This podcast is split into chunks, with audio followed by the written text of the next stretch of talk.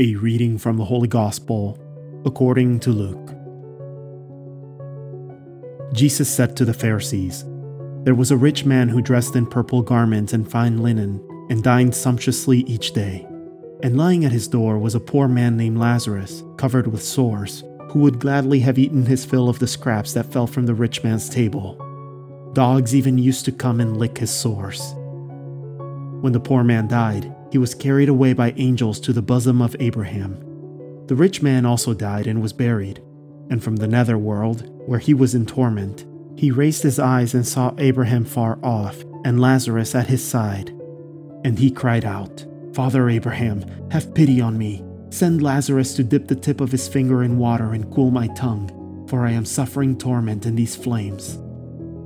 Abraham replied, My child, Remember that you received what was good during your lifetime, while Lazarus likewise received what was bad.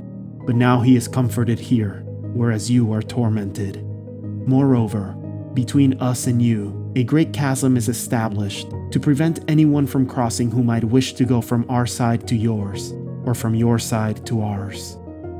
He said, Then I beg you, Father, send him to my father's house, for I have five brothers, so that he may warn them lest they too come to this place of torment. But Abraham replied, They have Moses and the prophets, let them listen to them.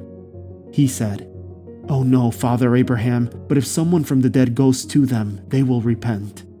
Then Abraham said, If they will not listen to Moses and the prophets, neither will they be persuaded if someone should rise from the dead. The Word of the Lord.